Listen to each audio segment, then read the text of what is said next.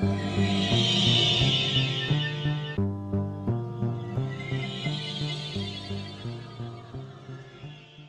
Historia Podcast dinleyicileri. Ben İbrahim Sert. Ben Emir Korkmaz. Bugün Historia Podcast'in 3. bölümüyle sizlerin karşısındayız. Bu bölümümüzde bayram arasına girmeden önce sizler için birkaç tane film ve kitap tavsiye etmek istedik. Ee, bu sebeple hani Emir'le ben ikişer tane film ve ikişer tane kitap e, kitap seçtik. E, filmlerden başlayacağız ilk bölüm, ilk aşamada. Sen istersen ilk olarak başla Emir. Ee, benim kesinlikle izlemenizi tavsiye ettiğim iki adet filmden bahsedeyim. Ee, Wind River'la e, Crash. İkisinin Wind River'dan başlayayım. 2017 çıkışlı film. Başrolleri Jeremy Renner ve Elizabeth Olsen. Marvel'dan da tanıdığımız. Yönetmeni Tyler Sheridan. Ee, gerçek bir olaydan esinlenilmiş. Ee, gerçekten harika gizem ve suç türünde bir film. Ee, Bu film yanılmıyorsam şey eee, tam anlamıyla böyle Amerika'nın kırsal bir kesimi diyebileceğimiz noktada. evet. Eee, hani gerçekten şey hani durağanlığıyla ve de hani o durağanlığın içerisindeki ufak tefek aksiyon sahneleriyle hani onun ötesinden hani karakterlerin şekillenişiyle vesairesiyle gerçekten eee, beni de tutan filmlerden olmuştu. Zaten filmi e, sizi çeken şey bu oluyor. Yani filmden böyle çok büyük bir beklentiyle başlasanız bile hani hı. sonu çok ağım şahım olmasa bile filmi izlediğinize kesinlikle değiyor. Çünkü bu hı. yalnızlığın içindeki hani bu basitliğin içindeki şey e, gerçekten kendini iz- izlettiriyor. İlk yarım hı. saat baktığınız zaman belki izlerken sıkılacaksınız. Sadece belli şeyleri konu alan e, stabil bir şekilde gidiyor. Ama ondan sonra gelişen olaylar yine basitlikten ibaret olsa da kesinlikle olayın akışı sizi farklı noktalara sürüklüyor. Dediğim gibi sonu çok amşam olmasa da gerçekçi ve fazlasıyla bir film. Ya ama yine de hani klasik bir Amerikan yani crime filmine göre ya benim de gerçekten beklentilerimin üzerinde çıkan bir film olmuştu. Evet, yani kesinlikle izlemenizi tavsiye ederim. Güzel bir iki saat geçirirsiniz. Diğer filmden Kesinlikle. bahsedeyim. Ee, Crash. Hmm. Ee, yönetmeni Paul Haggis. Milyonluk Bebek ve Bebek ve Kaçış Planı filmlerinden de tanıdığımız bir isim. Ee, türü gizem ve dram. Ee, filmde Amerika'daki ırklar arasında yaşanan çatışmanın ortasına cesur bir bakış sunan cinsten bir film. 11 Eylül sonrasında Los Angeles'ın çeşitli kültürlerinin bir arada e, oluşumunu konu alan zorlayıcı bir şehir draması diyebilirim. E, film ayrıca birçok da ödül sahibi. En iyi film olsun, en iyi özgün senaryo olsun, en iyi kurgu ödülleri. Böyle farklı ödüller almış. Kimsenin şiddete karşı bağışıklığı olmadığını gösteren ve e, farklı ırkların birbirine bakışını en iyi şekilde anlatan filmlerden biri olduğunu düşünüyorum. Tek nefeste izleyebileceğiniz harika bir yapıt yine. Benim önerim bunlar. Ya filmin enteresan noktası bence şu. Hani o sistemin içerisinde olup hani e, örneğin polis karakolundaki bir görevli hani yanındaki o devriye arkadaşının yaptığı ırkçı söylemleri ve ırkçı tavırları hani rapor ettiği vakit hani bu sefer hani kendi karakolundaki siyahi polisler tarafından da dışlanıyor. Evet. Hani aslında biraz da sistemin içerisindeki o çıkmazı da güzel ele veriyor. Zaten son sahnesinde, o sonlara doğruki sahnesinde hani iyice artık yani bu çıkmazı çok belirgin hale getiriyor. Evet. Ee, Doğru. bu kesinlikle benim de beğendiğim filmlerden bir tanesi. Ee, o zaman ben kendi film tavsiyelerime geçiyorum. Evet. Benim tavsiyesini vereceğim ilk film Blindness. 2008 yapımı bir film. Blindness aynı zamanda Jose Saramago'nun aynı isimli romanından uyarlanmış. Türkçe'ye de çevrilmiş bir kitap bu Körlük ismiyle. Yanılmıyorsam Kırmızı Kedi yayınlarından çıkmıştı kitap. Güzel de bir çevirisi vardı. Filmin yönetmeni Fernando Meirelles. E, biz yönetmeni nereden tanıyoruz? Tanrı Kent ve Erkeklerin Şehri isimli iki, iki filmi var. Hani özellikle Tanrı Kent'le gerçekten ismini duyurmuştu. Eee, filmin konusu basitçe şu aslında, konudan ziyade bir sorusu var filmin. Dünyadaki tüm insanlar kör olursa ne olur? Hani, Jose Saramago bunu kitabında sormuştu, cevabını da vermişti. Eee, o kitabın akıcılığını, o kitabın içerisindeki olayları gerçekten filmde de çok güzel biçimde, eee, ekrandan izleyebiliyorsunuz. Eee, zaten başrollerde de, hani, doktor doktorun karısı rolünde, eee, Julianne Moore ve doktor rolünde ise Mark Ruffalo var. Eee, Mark Ruffalo'yu biz Avengers'taki Hulk rolünden tanıyoruz. Tabii Ave Avengers'ın öncesinde de Hulk filmleri vardı. Hani, gerçekten 2 kaliteli oyuncu yani, filme çok güzel bir, eee, filme çok güzel bir etki katmışlar. Hani, eee, öteki filme geçecek olursam, öteki film bir klasik, bir Stanley Kubrick filmi. Bu da tıpkı Blindness'ta olduğu gibi bir romandan uyarlanıyor. Ancak bu romanın kökeni bir İngiliz romanı. A Clockwork Orange 1971 yılında sinemaya uyarlandı ve, eee, uyarlandığı romanın yazarı Anthony Burgess. Eee, İng İngiltere'den çıkmış gerçekten kaliteli yazarlardan bir tanesi. Özellikle hiciv türünde, eleştiri türünde ve, hani, yarattığı distopik, eee, olaylar sebebiyle gerçekten sevdiğim, okumaktan zevk aldığım yazarlardan birisi. Ve, hani, bu filmi benim için özel kılan şey, Anthony Burgess gibi bir ismin yazdığı kaliteli bir romanın, eee, Stanley Kubrick gibi bir sinema dehası tarafından beyaz perdeye uyarlanması. Harika bir, ikilinin birleşmesi yani. Kesinlikle. Hı. Hani Ne kadar kesintisiz izliyorsunuz. Harika kesinlikle. Kesinlikle öyle. Eee, başrollerinde ise, eee, Malcolm McDowell oynuyor. Eee, Malcolm McDowell'ı, hani, A Clockwork Orange'ı izlemeyenler belki Star Trek'ten bilebilirler. Eee, Star Trek'in, eee, Star Trek New Generation filminde Doktor Sauron rolündeydi. Ve aynı zamanda The Artist'te de oynamıştı. 2011 yapımı o beyaz, eee, siyah beyaz film. Hani, ilk çıktığı zamanlar büyük ses getirmişti. Eee, fa hani, eski bir yöntemle çekildiği için. Orada da The Butler rolünde oynuyordu. Çok, hani, ön planda olan bir rolü yoktu. Eee, filmin aslında konusu şu: Eee, Alex isimli bir başrolümüz var. Eee, bu başrolün bir çetesi var aslında. Hani, bu çete, hani, serseri diyebileceğimiz, hani, suça bulaşmış, işte, hırsızlık vs. yapan bir çete. Eee, bir gün Alex, eee, iş üzerindeyken yakalanıyor hırsızlık esnasında. Ardından hapishaneye kapatılıyor. Ancak, işte, burada devreye, eee, Anthony Burgess'ın o eleştirisi giriyor, eleştirelliği giriyor ve, eee, topluma adapte etmek istedikleri insanların, suçluların İngiliz hükümeti tarafından, hani, nasıl da farklılaştırıldığını, eee, kendi benliklerinden uzaklaştırıldığını ve aslında topluma adaptasyondan kastım, hani, toplumdan dışlanma, hani, toplumda, hani, bir tarafından tokat yese öteki tarafının, eee, dönecek bir insan modeli, biraz silik bir insan modeli ortaya çıkartma çabasını eleştiriyor. Hani, gerek kurgusu, ııı, gerek akış akıcılığı bakımından ve gerekse bir klasik olması bakımından, eee, kesinlikle, hani, izlenmemişse izlenmesini tavsiye ederim. Filmlerimiz bu kadar mıydı Emir? Evet, bu kadar. Kitaplara geçebiliriz sanırım bundan sonra. evet, kesinlikle. Eklemek istediğin bir şey varsa ekle istersen, eğer yoksa da oradan kitaplara geçelim. Ben kitaplara geçeyim izninle istiyorsan.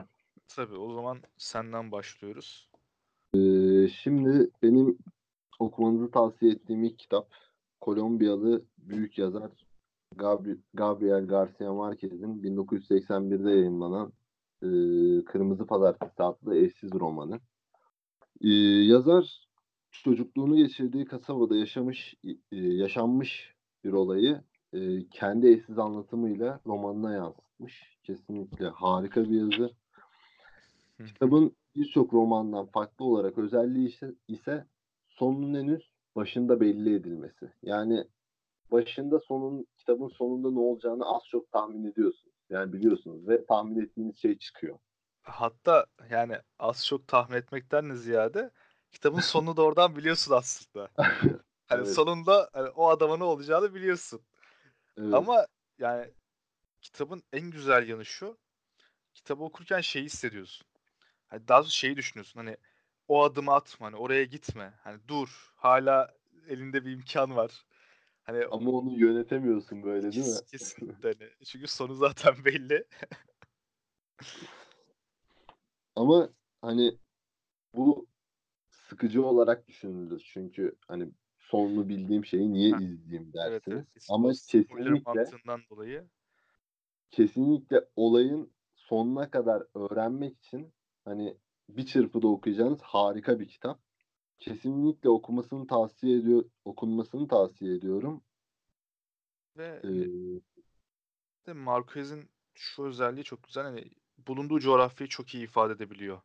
Hani e, o betimlemeleriyle, hani giyim tarzlarıyla, konuşmalarla, günlük yaşantıyla hani bunların tamamıyla hani o dönemin Kolombiya yaşantısını da veriyor. Ve hani işte bunu verebildiği için aslında biraz daha o olayı yaşayabiliyoruz. Hani o attığı her adımda bir gerilimi hissedebiliyoruz. yani o yüzden başında eşsiz anlatımı dedim. Da kesinlikle haklısın. Gerçekten güzel bir kitap okumanızı tavsiye ediyorum. Diğer kitabıma geçeyim. Bu biraz daha benim kendi çalıştığım konuyla alakalı akademik bir kitap. Andre Raymond'un e, Yeniçerilerin Kahiresi adlı kitabı. Hı hı. Osmanlı medeniyetine 13. on- 16. yüzyılda giren Kahire merkezli Memlük kültüründen bahsediyor. Hı hı. E, Türklerin, Arapların, Çerkezlerin karışık e, etnik yapısını ele alıyor. Yönetim içinde yaşanan sürtüşmeler ve farklı çeşitli bilgiler kitabın içerisinde çok güzel bir şekilde anlatılmış. Biraz daha spesifik olarak ise Kahire'yi baştan aşağı imar eden bir Yeniçeri ağası olan e, Abdullah Ketuda Kaz Dağlı üzerine Hı hı. yapılmış bir araştırma. Siyasetten kent estetiğine kadar, gündelik hayattan Hı mimariye kadar e, kültürün yelpazesini her türlü şekilde eline almakta. E, Mısır ve Kahire ile ilgili e, okumalar yapmakta olan herkesin kesinlikle okumasını tavsiye ettiğim akademik bir yazı. Hı hı. Andre Raymond zaten e, Mısır konusunda hani en iyi diyebileceğimiz yazarlardan biri. Kesin, dediğim gibi ilgilenenlerin kesinlikle okumasını tavsiye ettiğim bir kitap diyeyim. Sözü de sana bırakayım burada İbrahim. Ben de senin gibi iki tane kitap tavsiye edeceğim. Hani, e, benim tavsiye edeceğim kitaplardan birinin türü bir otobiyografi. Şarkiyat alanında çok önemli bir ismin otobiyografisi. E, öteki de Ahmet Hamdi Tanpınar'ın bir kitabı olacak. Ben de o zaman şeyle başlayayım. Otobiyografik bir eserle başlayayım. Amir Şimel'in Doğudan Batıya isimli kendi hayatını anlattığı bir kitabı var. Amir Şimel öncelikle kim? Yani Amir Şimel bir Alman. Ancak bir Alman olmasına rağmen yani Türkiye'nin ve dünyanın gördüğü en büyük şarkiyatçılardan bir tanesi. Hani ömrünü gerçekten hani, doğu üzerine çalışmaya adamış insanlardan. Ve hani öyle kolay imkanlarla vesaireyle bunu yapmış birisi değil. Hani İkinci Dünya Savaşı'ndan önce doğmuş. e, 1919 yılında. E, bizzat İkinci Dünya Savaşı'nı yaşamış ve İkinci Dünya Savaşı esnasında Alman dışişlerinde e, Türkçe tercüman olarak görev almış. E, daha sonra savaşın sonunda e, Berlin'in düşmesiyle beraber 5 ya da 6 ay gibi bir süre Marburg'daki kamplarda ikamet etmiş. Ve hani bu kamplarda kendi anlattığı kadarıyla yani bir üniversite kültürü oluşturmuşlar. Yani mevcut olan o kültürlerini asla ihmal etmemişler. Hani ranzaların üzerinde insanlara Arapça dersleri vermiş. Yani Türk e, şarkiyat dersleri vermiş. Ve hani yine keza arkadaşları da bunları yapmaya devam etmiş. Yani orada kendilerine ufak bir çalışma ortamı, bir e, üniversite kurum, kurabilmeyi başarmışlar. Üniversite mantığını yerleştirebilmişler. Ve hani tekrardan dikkat çekeyim bunu 2. Dünya Savaşı'nın hani 5-6 yıl sonrasında falan yapmıyor. Berlin'in düşüşünden hani 1-2 ay sonra yapmaya başlıyor. Yani Amerikalı askerler tarafından Marburg, e, Marburg, Marburg kampına götürülüyor ve orada buna başlıyor. Hani bu esnada yine kendi anlatısından hani Mayıs ayında babasından bir mektup alıyor mesela. Mektupta şunu söylüyor.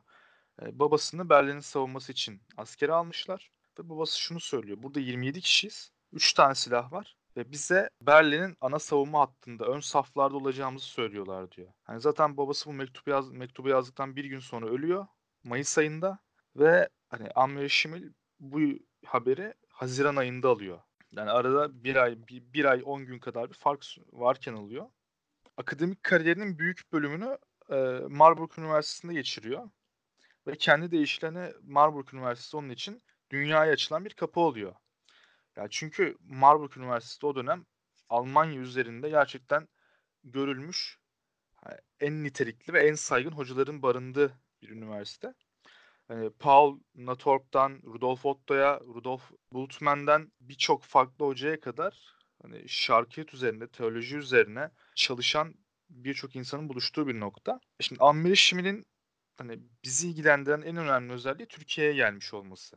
1952 yılında Türkiye'ye geliyor araştırma yapmak için. Ve hani ilk olarak İstanbul'a geliyor. İstanbul'a geldiği vakit çevresinde hani şu insanlar var. Hani Mustafa İnan, Jale İnan, Semiha verdi, Behçet Necatigil, Yaşar Nabi, Salah Birsel, Cahit Külebi, Samim Kocagöz, hani Selahattin Batu, Şevket Süreyya Aydemir. İstanbul'da ve Ankara'da hani bu insanların bulunduğu cemiyetlerde vesairede bulunuyor. Bunlarla sohbet etme imkanı buluyor. Arkadaşlık kurma, evlerinde kalma imkanı buluyor. Yani bugün bu isimler baktığınız zaman yani bizim neredeyse lise 1'den hatta ilkokuldan bu yana duyduğumuz ve bildiğimiz isimler, okuduğumuz isimler. Bu insanların birçoğu hani Türk edebiyatında ve hani Türk sosyal yapısında etkisi olan insanlar. Ve bir diğer önemli nokta Türkiye içerisindeyken 1954 yılında oluyor. Ankara Üniversitesi İlahiyat Fakültesi'nde dinler tarihi kürsüsüne profesör olarak giriyor ve aynı zamanda bu kürsünün kurulmasına yardım ediyor. Öncülük ediyor. Benim dikkatimi çeken kitapta şöyle bir ifadesi var. Hatta o ifadeyi de doğrudan kitaptan okuyacağım.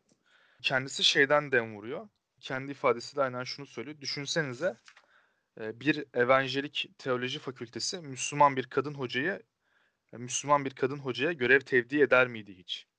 Yani bu cümlesi üzerinden yani Türkiye'de gördüğü saygıyı ve o şaşkınlığı aslında ifade ediyor. Çünkü bir bakımdan haklı. Kendisini bir gayrimüslim olarak tanımlıyor bir gayrimüslim bir teoloji kürsüsünde, bir ilahiyat kürsüsünde dinler tarihi dersi veriyor. Yani bu 1954 yılında Ankara'da olan bir şey. Yani o bakımdan Amneri Şimil yani gerçekten dönemi de o dönemin Türkiye'sini ve Ankara'sını ve İstanbul'unu da anlamak için çok önemli bir insan.